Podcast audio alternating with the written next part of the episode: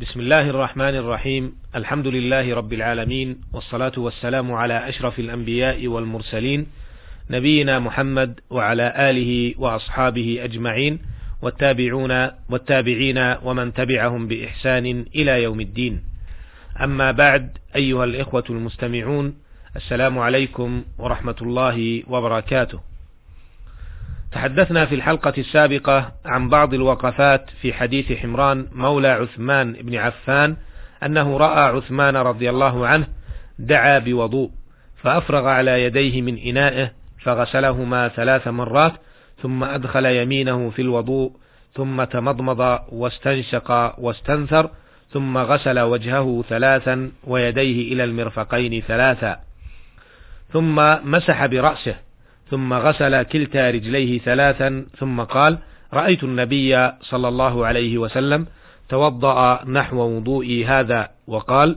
من توضأ نحو وضوئي هذا ثم صلى ركعتين لا يحدث فيهما نفسه غفر الله له ما تقدم من ذنبه. متفق عليه. وقد وقفنا في الحلقة السابقة مع قوله ثم مسح برأسه فعرفنا حكم مسح الرأس وأنه فرض من فروض الوضوء وعرفنا حد الرأس وأن الواجب أن يمسح جميعه. ثم وقفنا مع قوله ثم غسل كلتا رجليه فعرفنا حكم غسل الرجلين في الوضوء وما حدهما. وفي هذه الحلقة نكمل بقية الوقفات مع الحديث. الوقفة العاشرة. ذكر في الحديث تعدد الغسلات في بعض الأعضاء ولذا أجمع العلماء أن الواجب في جميع الأعضاء مرة واحدة لحديث ابن عباس رضي الله عنه أن النبي صلى الله عليه وسلم توضأ مرة مرة. ومرتان أفضل لحديث عبد الله بن زيد رضي الله عنه أن النبي صلى الله عليه وسلم توضأ مرتين رواه البخاري. وقد أجمع العلماء أيضا على أن الوضوء ثلاثا ثلاثا كما ذكر في بعض الأعضاء مستحب في جميع أعضاء الوضوء إلا الرأس. فالراجح أن الواجب والمستحب مرة واحدة. فإن زاد على الثلاث كره كراهة شديدة. قال الإمام أحمد رحمه الله لا يزيد على الثلاث إلا رجل مبتلى. ويقول ابن المبارك رحمه الله لا آمن من ازداد على الثلاث أن يأثم. ويقول إبراهيم النخعي رحمه الله تشديد الوضوء من الشيطان.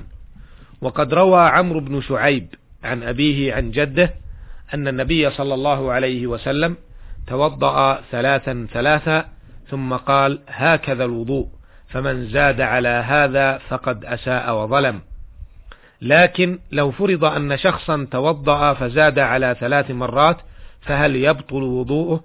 الجواب أنه لا يبطل وضوءه لكن فعله يكره كراهة شديدة كما سبق. الوقفة الحادية عشرة. ذكر في هذا الحديث الوضوء مرتبا وعليه فقد استدل بعض أهل العلم على وجوب الترتيب بين أعضاء الوضوء. فلا يجوز حينئذ أن يؤخر عضوا حقه التقديم ولا العكس فلا يؤخر غسل الوجه بعد مسح الرأس وهكذا.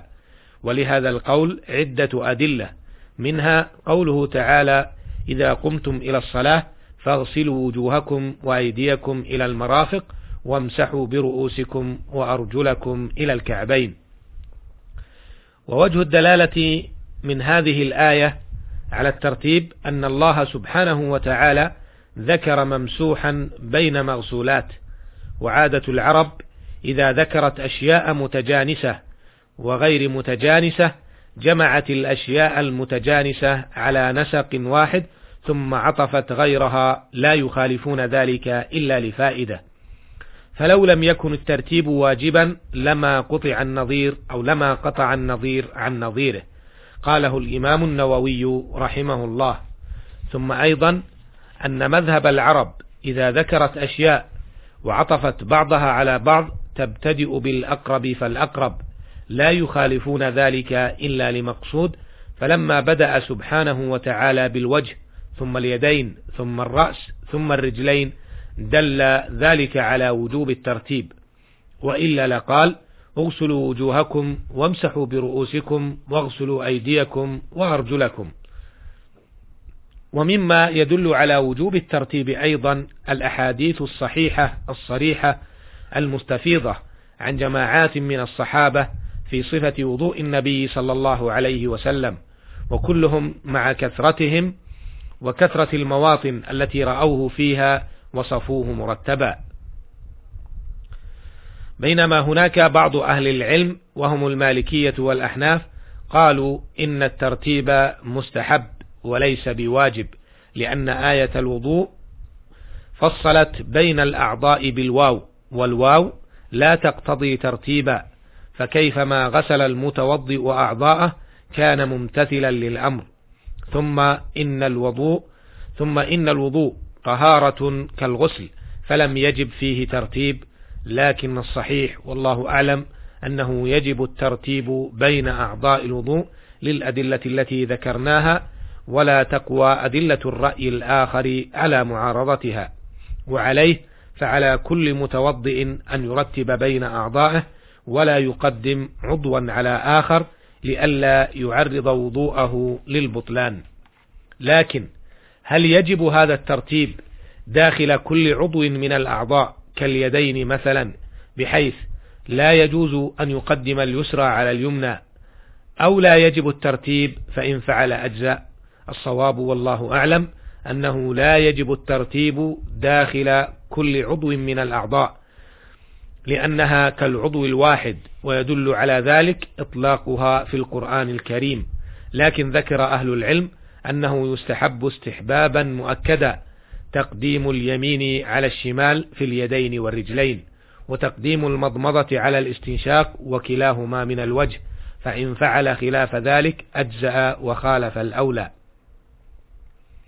الوقفة الثانية عشرة. ذكر بعض أهل العلم بأن الموالاة واجبة بين أعضاء الوضوء والموالاة هي عدم التفريق بين أعضاء الوضوء في الوضوء ولهذه الموالاة تفصيلات وتفريعات نفصلها في الحلقة القادمة إن شاء الله. أسأل الله تعالى أن يرزقنا الاستقامة على دينه والثبات على سنة نبيه محمد صلى الله عليه وسلم وأن يرينا الحق حقا ويرزقنا اتباعه ويرينا الباطل باطلا ويرزقنا اجتنابه. إنه سميع مجيب وهو المستعان. وإلى اللقاء. في الحلقة القادمة إن شاء الله.